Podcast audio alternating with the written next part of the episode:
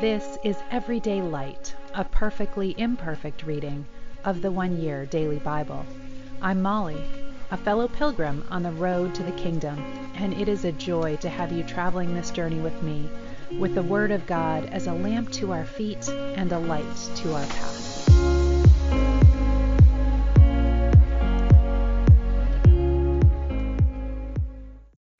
Welcome. This is the one year Bible reading for February 17th. We begin today in Leviticus at the beginning of chapter 4.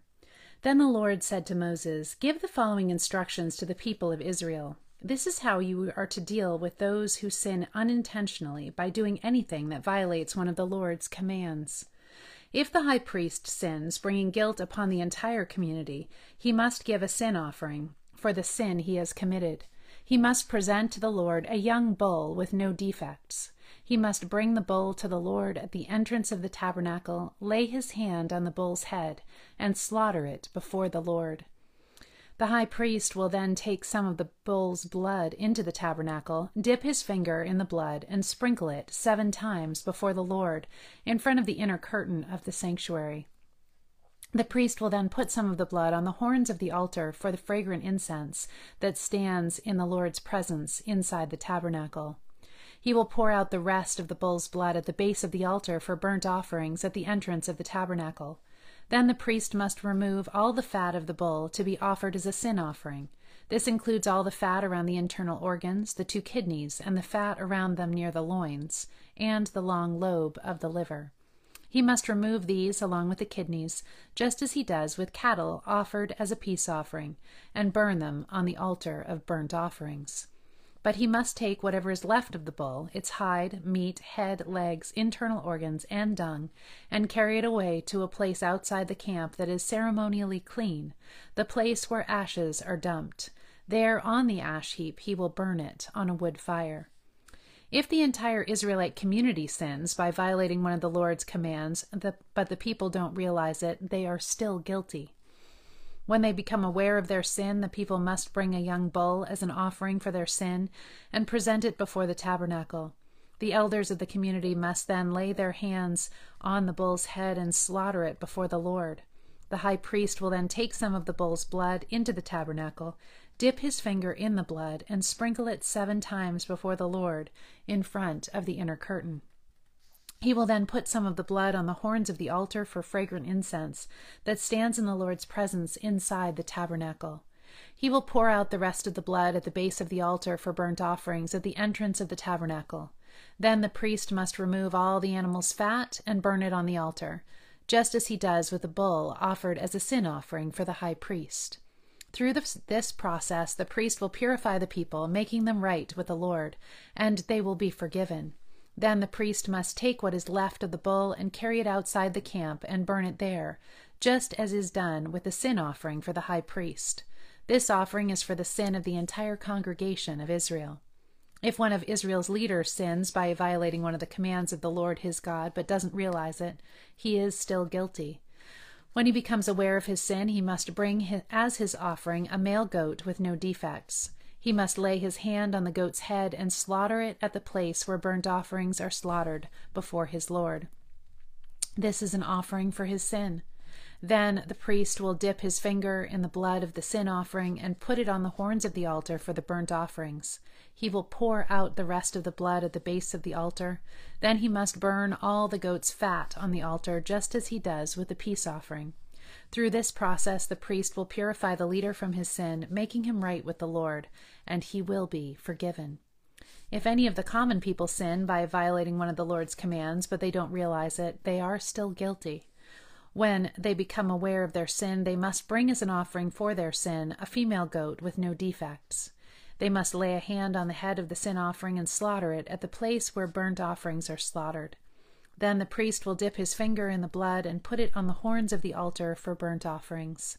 He will pour out the rest of the blood at the base of the altar. Then he must remove all the goat's fat, just as he does with the fat of the peace offering. He will burn the fat on the altar, and it will be a pleasing aroma to the Lord.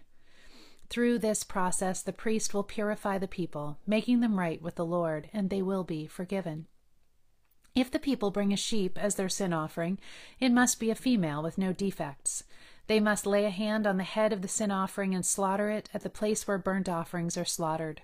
Then the priest will dip his finger in the blood of the sin offering and bring it on the put it on the horns of the altar for burnt offerings. He will pour out the rest of the blood at the base of the altar. Then he must remove all the sheep's fat, just as he does with the fat of a sheep presented as a peace offering. He will burn the fat on the altar on top of the special gifts presented to the Lord.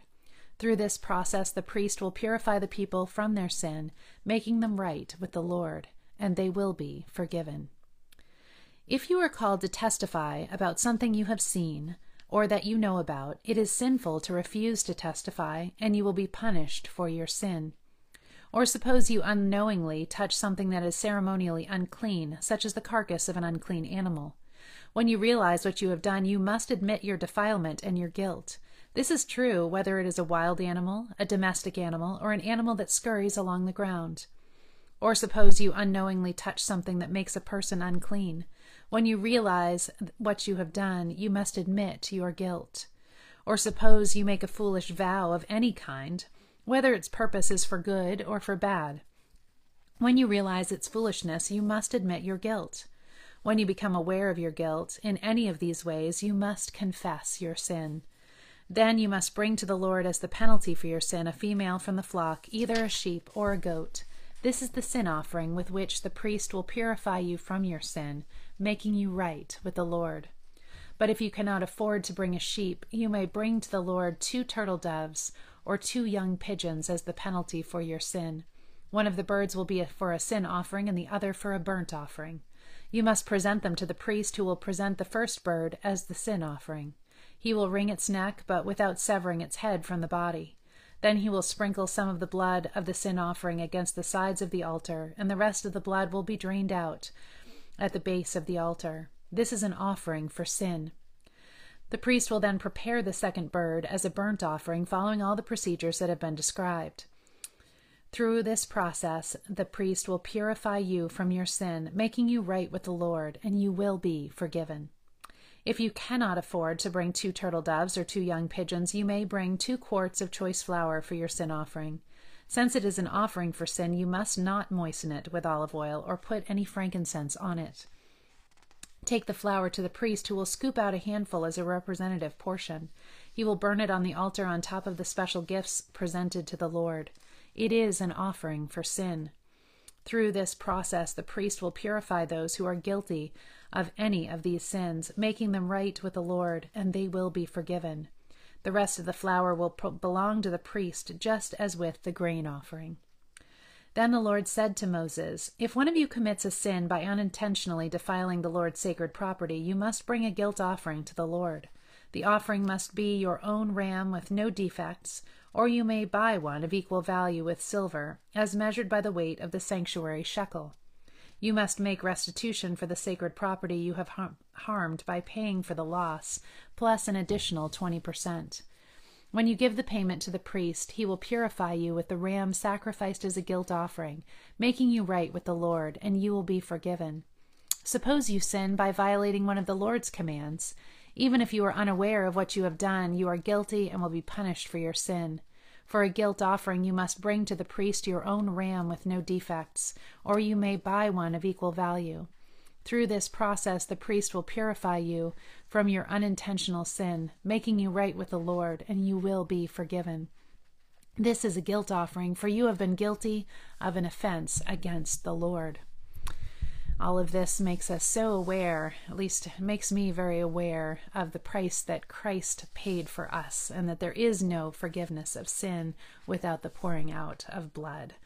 So grateful to be on this side of the cross.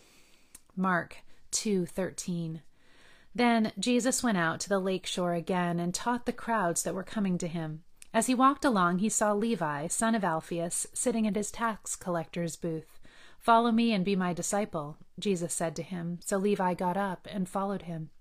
Later, Levi invited Jesus and his disciples to his home as dinner guests, along with many tax collectors and other disreputable sinners. There were many people of this kind among Jesus' followers. But when teachers of religious law who were Pharisees saw him eating with tax collectors and other sinners, they asked his disciples, Why does he eat with such scum? When Jesus heard this, he told them, Healthy people don't need a doctor, sick people do. I have come to call not those who think they are righteous, but those who know they are sinners. Once, when John's disciples and the Pharisees were fasting, some people came to Jesus and asked, Why don't your disciples fast like John's disciples and the Pharisees do?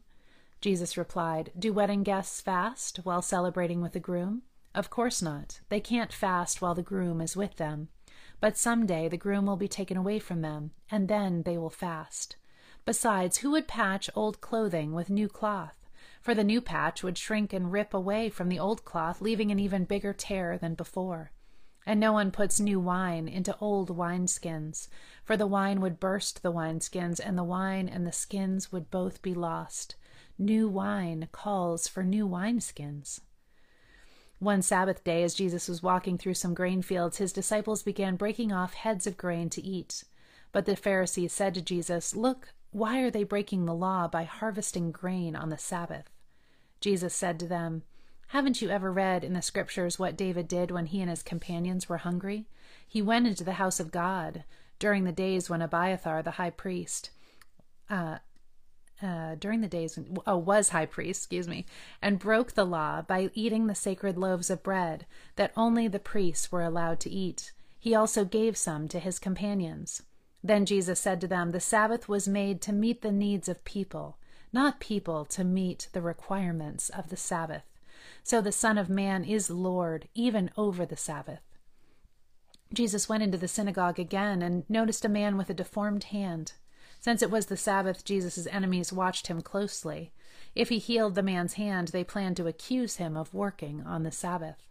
Jesus said to the man with the deformed hand, Come and stand in front of everyone. Then he turned to his critics and asked, Does the law permit good deeds on the Sabbath, or is it a day for doing evil? Is this a day to save life or to destroy it? But they wouldn't answer him. He looked around at them angrily and was deeply saddened by their hard hearts.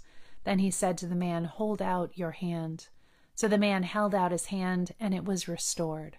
At once the Pharisees went away and met with the supporters of Herod to plot how to kill Jesus.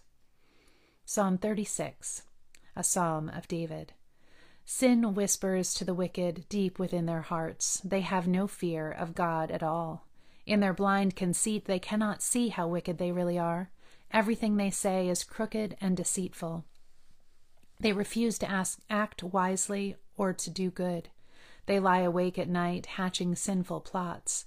Their actions are never good. They make no attempt to turn from evil. Your unfailing love, O Lord, is as vast as the heavens. Your faithfulness reaches beyond the clouds. Your righteousness is like the mighty mountains, your justice like the ocean depths. You care for people and animals alike, O Lord. How precious is your unfailing love, O Lord! All humanity finds shelter in the shadow of your wings. You feed them from the abundance of your own house, letting them drink from your river of delights. For you are the fountain of life, the light by which we see. Pour out your unfailing love on those who love you. Give justice to those with honest hearts. Don't let the proud trample me or the wicked push me around. Look, those who do evil have fallen. They are thrown down, never to rise again. Proverbs 10 1 and 2. The Proverbs of Solomon. A wise child brings joy to a father, a foolish child brings grief to a mother. Tainted wealth has no lasting value, but right living can save your life. And to end, we're turning again to a Psalm of Ascent, Psalm 132 the purpose, no, the story of the ark. I was jumping ahead of myself. Um, Arise, O Lord, and come to your resting place, you and the ark of your might. This psalm has been referred to as the Psalm of David's obedience. King David promised God that he would find a permanent place for the Ark of the Covenant, and he did not give up his attempts to fulfill that promise. Before we pursue that thought further, let's take a moment to remind ourselves of what the Ark signified and its place in Jewish history. We've just been reading all about its construction. The Ark of the Covenant was a box made of acacia wood, measuring about four feet by two and a half feet by two and a half feet. It was overlaid with gold, and at the end of the solid gold lid was a cherub. The lid was called the mercy seat, and it was from between the two cherubs that God communed with his people. The ark was a symbol of God's presence among his people. Constructed in the wilderness, it had accompanied the children of Israel on their journey into the promised land, finally come to rest in Shiloh. During a battle with the Philistines, it was captured and was held by them until it caused them problems. It was then returned to Kiriath Jearim in Israel, where it remained until David decided to bring it to Jerusalem. The story of the ark is a reminder that we must have God with us in everything that we do, and do not use him to advance our own purposes. We get into all kinds of difficulties when we attempt to persuade God to follow us rather than following him ourselves. We are here to carry out His purposes. He is not here to carry out ours. Oh God, forgive us that so often we are more interested in getting you to endorse our plans than in seeking to know yours. Drive this truth deep within us that you are not here to advance our glory. We are here to advance yours. Amen. Have a beautiful day. Love